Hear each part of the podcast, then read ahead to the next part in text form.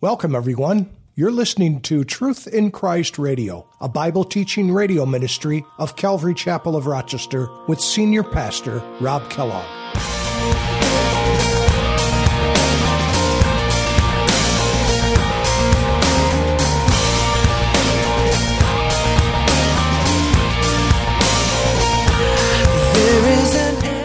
As each one has received a gift. That means that each one of us has received a gift of some kind.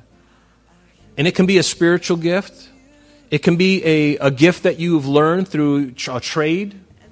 You know, right here within this group of people and the folks out in the fellowship hall, there's a great potential for everything that you've done in your life, the things that you, not only the spiritual gifts that God may have given you, but also the gifts that you've learned. And we can help each other as much as we can. And you know, it's so cool to see that happening.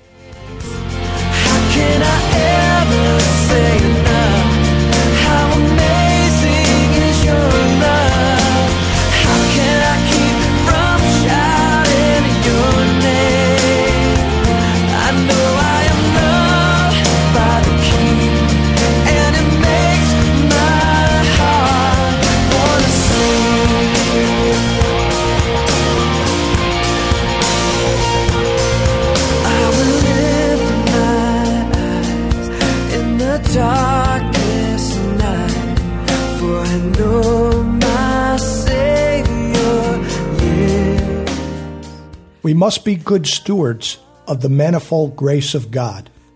Welcome to Truth in Christ Radio.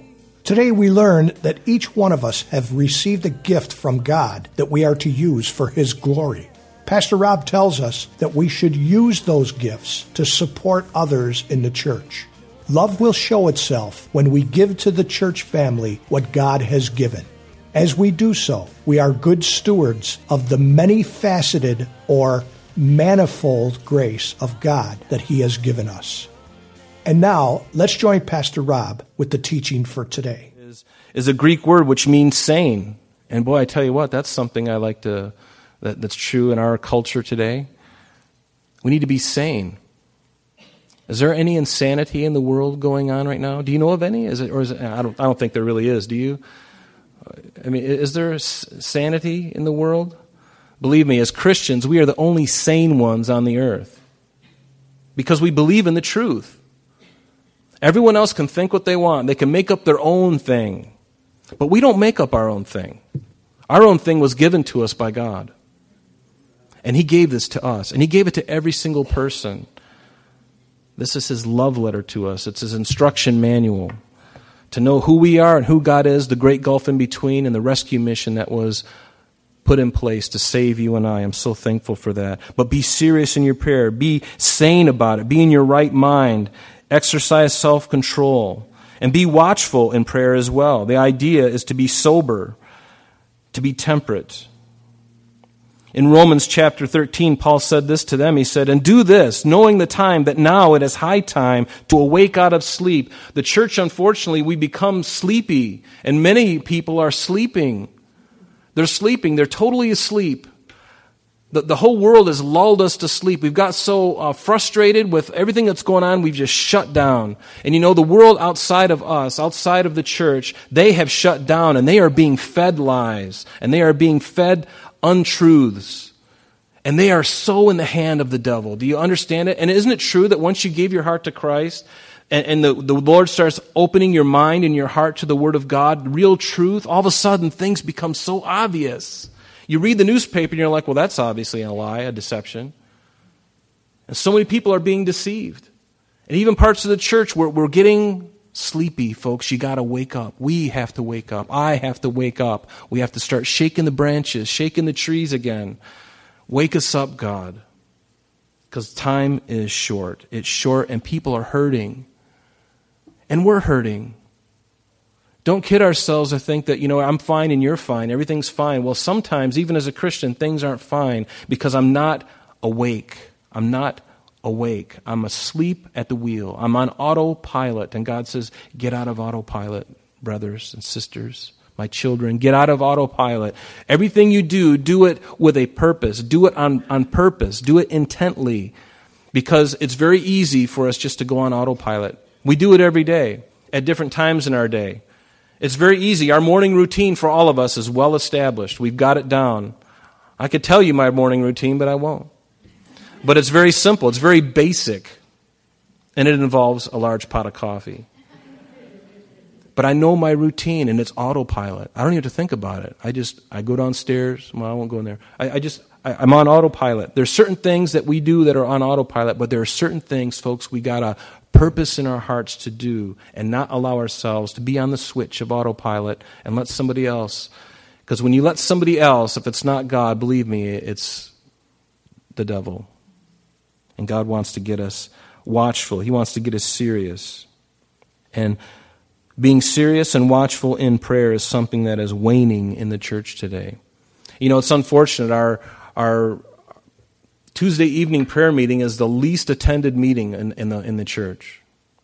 It's the least, and we could do it on any other night. We could do it on Wednesday night. We used to do it on Saturday night, and the, the, the result was still the same.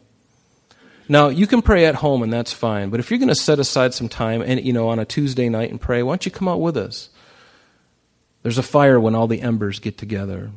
And I'm not talking weird fire, okay? I'm just talking zeal, love for God. None of this crazy hanging off chandeliers and barking like dogs and flapping like your wing, you know, your arms like eagles and crazy stuff. Just love.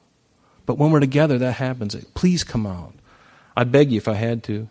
Actually, I think I am. I'm begging you. Come out on Tuesday night, 7 o'clock. Spend a half hour. You don't have to spend the whole hour. We usually spend an hour. Come for our 20 minutes. Come for a half hour. Come for the whole time.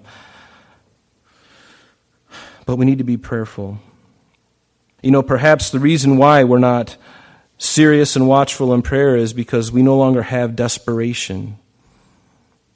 You know, God responds to desperation. I know this in my own life. When we first uh, started after Pastor Jeff had left and believe me, I, am still desperate, but I was really desperate then because this was a whole new thing for me. God was doing a whole new thing, and I'm like, God, if you don't do something, I'm going to die in front of everybody. It's going to be a real mess. Right? I'm just going to fall down dead, and you're going to have to drag me off and bring somebody else up. You got to do this, Lord. But he responds to desperation. And you know, we've also learned to cope with life struggles instead of going directly to Jesus for help. We've learned, our, we have our coping mechanisms. Everyone does. But who is your help? And what is your crutch? You know, it's okay to have a crutch if it's Christ. The world can make fun of you and say, well, Jesus is your crutch. And I'll be the first to say, yes, absolutely. He is my crutch. He's the one I go to because there is nobody else. Remember, Peter said, Lord, where can we go? You're the only one who has the words of eternal life. Where else can we go? Is there any other truth? The, book of Isaiah is filled with statements where God would say in the first person, I know of no other Savior. There is no other God beside me. There's none that I know of. And if He doesn't know if there's any, believe me, there's none. He is the only one. But what crutch does the world have? Well, they have many crutches. They have the false hope of youthfulness. They have a credit card with large um, credit lines. They have sex and drugs and rock and roll. They have alcohol. They have a decent job with, with security, at least for now, until some other company buys them and lays them off. That's what the world has. But you, brothers and sisters, you have the living God. You have Christ Jesus, the Lord, dwelling in you, whose Spirit dwells within you. Are you blessed? Are you, are you even happy about it? I know I am. And I know you are too. It is so good to know that God loves me and that He loves you but we have reduced, we can reduce God in our own minds, and we no longer see that it's necessary to pray. Our prayers can become anemic, they can become routine, they can become rote, and there's no life in them anymore. Ask God to give you a fresh vision for prayer. A fresh vision for prayer, personally and corporately. Say, Lord, shake me up. You know, because one thing I remember, if you remember 9 11, that was a time in history, in our country's history, where even the unbeliever was praying. I remember that day. You remember that day. Everyone got really serious all of a sudden. And then after a few weeks, it just faded away and everybody went back to their normal way of living. And God allowed that, I, I believe, to shake us up. At the very least, He allowed it to shake us up, saying, You're taking things for granted. Is there anybody praying? Really pressing in? Let's be a people of prayer. And if we don't or won't develop a fervent, consistent prayer life, we're, gonna, we're in for a miser- miserable Christian experience. And we'll ultimately then, as a natural recourse, we will lean on the things of man rather than on the things of God. And we can't allow ourselves to be lulled to sleep and be complacent. We have to be active and serious and diligent in prayer. Notice in verse 8, Peter says, And above all things, have fervent love. The, the word there is the Greek word agape, which means a benevolent love. He, he says, for, have, a, have this fervent love for one another. For love, this agape love, will cover a multitude of sins. And this is benevolent, self sacrificing love. This is the kind of love that Jesus demonstrated on the cross when he who was without sin became sin for us. While we were yet sinners, Christ died for us. That is the kind of benevolent, self sacrificing love that he's talking about. For love will cover a multitude of sins. Now, that doesn't mean that we, we can cover up our friends. If our friend uh, robs a bank and you know of it, and the police are out after them, you don't harbor that person and tell lies to cover up the sin. No, that's not really what it means. You encourage them to do the right thing and to hand themselves in, to turn themselves in. Love doesn't cover that kind of sin. But backbiting and saying mean things about each other behind each other's back. Love covers a multitude of sin. When they've done something wrong to you, a friend or family member, do you, do you forgive them? Do you try to be reconciled to them? When they wrong you, can you cover it? Can you cover it? If you hear something that somebody says to you about somebody else, can you just say, hey, stop, you know, I, don't, I really don't want to talk about it? Can you cover it? Let's be about covering these things.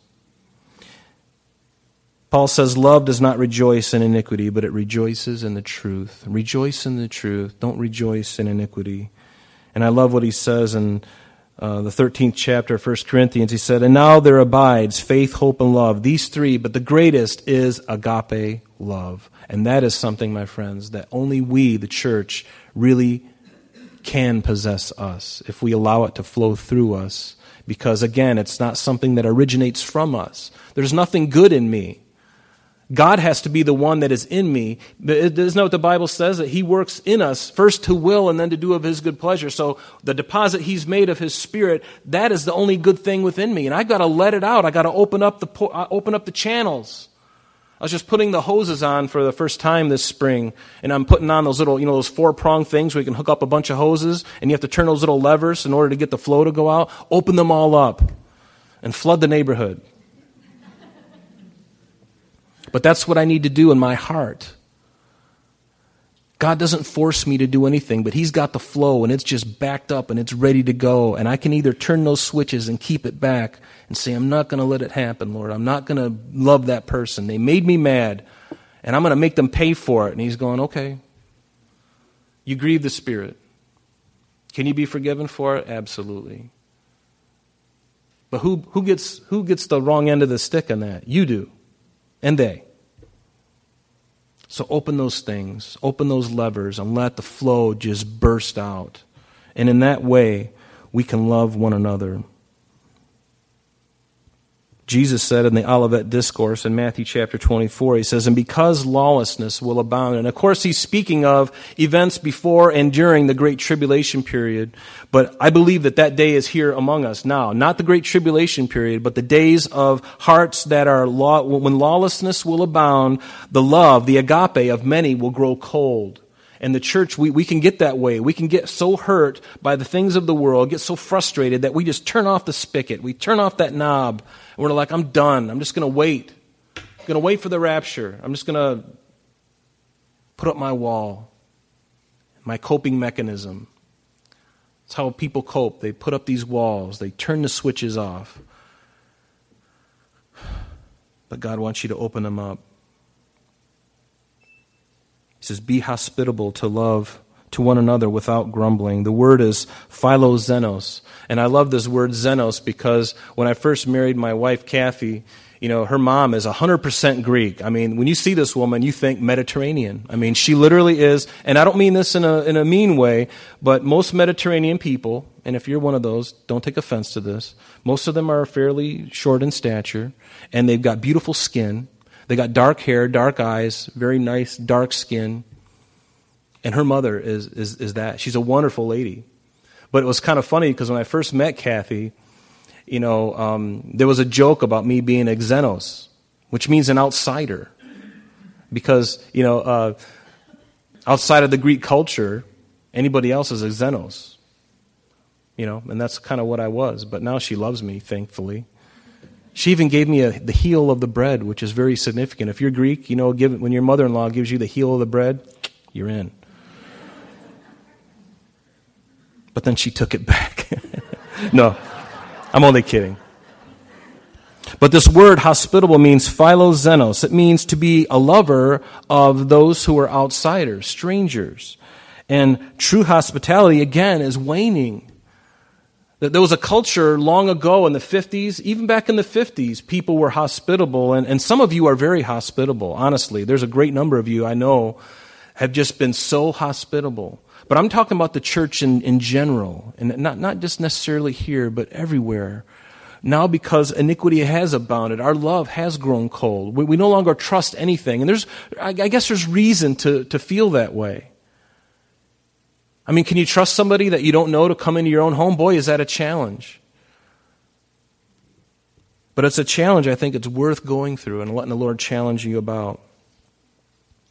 And be, partly because of my sin and my selfishness, I can be unhospitable at times. And I can not value people as much as I ought to.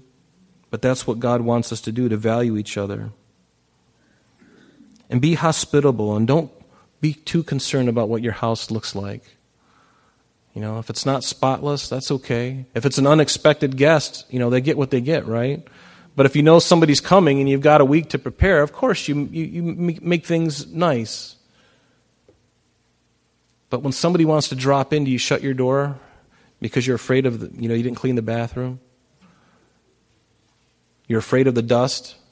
You're afraid of the cat food on the floor that your cat spilled this, that morning and you didn't have a chance to pick it up yet? All these things, we have to let, let the Lord challenge us. Get out of those comfort zones. And when we can, of course, we want to do the best we can for folks, but there are times we just can't, and we need to operate in hospitality anyway. When people come into this church, our, my hope is that we can all greet them. If you don't, if you see somebody here this morning that you don't recognize, reach out to them, love on them, sit with them. Resist sitting with people you always sit with, but sit with that person that you've never seen before. Get to know them and let them enter into this. That's what the body's supposed to be. And I got to do that. Because sometimes I'm not real faithful about that. But that's something that I got to learn, and I got to continue to pry myself out of it and do it. And you know, we really do, don't we? We really love people. I mean, when people come in here, that's the love of God. God has loved you. Freely we have received, so we freely give. Isn't that what Jesus said? So we have to resist it, make them feel welcome. The writer of Hebrews says, Let brotherly love continue, and do not forget to entertain strangers, for by doing so, some have unwittingly entertained angels. Verse 10 says, As each one of you has received a gift, minister, minister it to one another as good stewards of the manifold grace of God. I love that. As each one has received a gift. That means that each one of us has received a gift of some kind. And it can be a spiritual gift. It can be a, a gift that you've learned through a trade. You know, right here within this group of people and the folks out in the fellowship hall, there's a great potential for everything that you've done in your life, the things that you, not only the spiritual gifts that God may have given you, but also the gifts that you've learned. And we can help each other as much as we can. And you know, it's so cool to see that happening. There was a brother who helped us recently in our home. You know, I had this uh, gaping, uh, this hole that developed in our basement, and he came over. And he knows how to do this stuff. I don't know how to do this stuff. And he willingly did it, and I tried to offer him, you know, something, and he, he wouldn't receive it. You know, if I wasn't talking and chewing his ear off, he could have been done in 15 minutes. But you know, he came after work and he did it. You know, he just, he had a skill and he offered it. And we can do that for one another. Sometimes you, you can't do that. Sometimes you, you know, it's different. But you know, when you can, we ought to, especially those who are in need. But notice this word gift in verse 10, literally the, the word is charisma. That's what the word gift means. And it means some kind of a spiritual endowment. It could be um, a favor which one receives without any merit of his own. It's a gift. It's a gift, but it's, it's, it's, a, it's, a, it's a, a qualification, a spiritual endowment. Jesus said to his disciples when he sent the twelve out, He said, Freely you have received, freely give. And that's the idea. What, if, what gifts do you have, and how are you using them? Are you holding them in and just kind of doing your thing at work and just cutting yourself off, compartmentalizing your life? Don't allow your life to be compartmentalized. Blow the doors down. Let the Lord, let the Lord break those doors down and be just open. What gifts do you have? How are you using them? How are you using them in the body of Christ? As, as, as much as we can, we ought to be thinking about that, praying about that. In Romans chapter 12, Paul says, So we, being many, are one body in Christ. We are one body in Christ.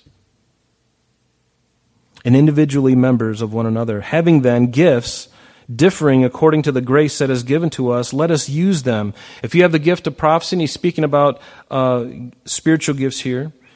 If you have the gift of prophecy, let us prophesy in proportion to our faith. If you have the, the gift of showing forth or telling forth the word of God, if that's on your heart and on your lips, let it happen. Or maybe your gift is ministry. Let, it, you, let us use it in our ministering. He who teaches in teaching, he who exhorts in exhortation. You know, there's so many people in the body who have the gift of exhortation. This is such a wonderful gift that I love it when I see it in, in action. And I've seen it, I've been the beneficiary of that gift so often. People exhorting me, exhorting you. When you're feeling kind of down and you're feeling not quite up to snuff.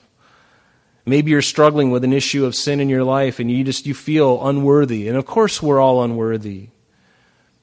But to have somebody put their arm around you and say, "You know what? God loves you.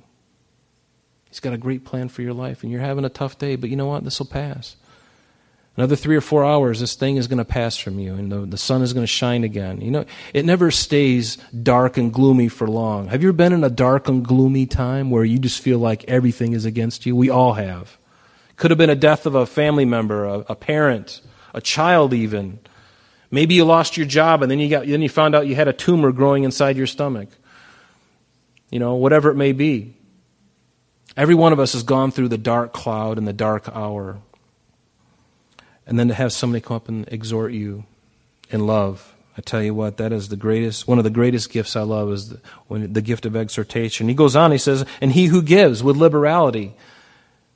There are people who have this gift of liberality, that they just love to give. And they might not even have a whole lot, but they love to give what they have. And some people have a lot, and they do. They give, and they're wonderful folks. And they, they don't give with some kind of arrogance. They give because they love. And I tell you, there's a difference, and you can see it. And man, when you see it in operation, you're just like, man, this is the coolest thing in the world to not only be the giver, but to be the beneficiary. If, if you know, if, if, if, you if you got the gift of giving, be a good receiver. That blesses the giver. I used to put on this air of, no, no, that's okay, you know, don't don't need it, you know, thank you very much. And then you're squelching, you're, you're, you're, the flow that they've got wide open coming at you, you're putting up this wall and you're turning on your own little thing and blocking it, right? And God's saying, why can't you receive? I'm sorry, that's all the time we have for today. But please join us next time when Pastor Rob continues our study in 1 Peter. Calvary Chapel of Rochester is located at 2503 Browncroft Boulevard, Rochester, New York, 14625. You can reach us at our church office between 9 a.m. and 4 p.m. Monday through Friday at area code 585 586 3140. If you would like to have an audio CD of today's message mailed to you in its unedited form, simply mention today's date when contacting our church office, and that number again is 585 586 3140. You can also contact us via the web by logging on to www.calvaryrochester.com. There you will be able to access a number of useful things such as information concerning our beliefs, ministry and contact information, our location and service times, and much more. You can even download the radio and sanctuary messages in MP3 format free of charge from the resources link. To listen to Calvary Chapel of Rochester Sanctuary messages or Truth in Christ Radio on your mobile device, just subscribe to both through Google Play or Apple Podcast. We are so glad that you could join us today, and if there is any way that we could bless you in your walk with Jesus Christ, please don't hesitate to call our church office. Remember, Jesus said, I am the way, the truth, and the life. And for this cause I have come into the world, that I should bear witness unto the truth. Everyone who is of the truth hears my voice. May God bless you in abundance today as you walk with Him. And until next time, this has been Truth in Christ.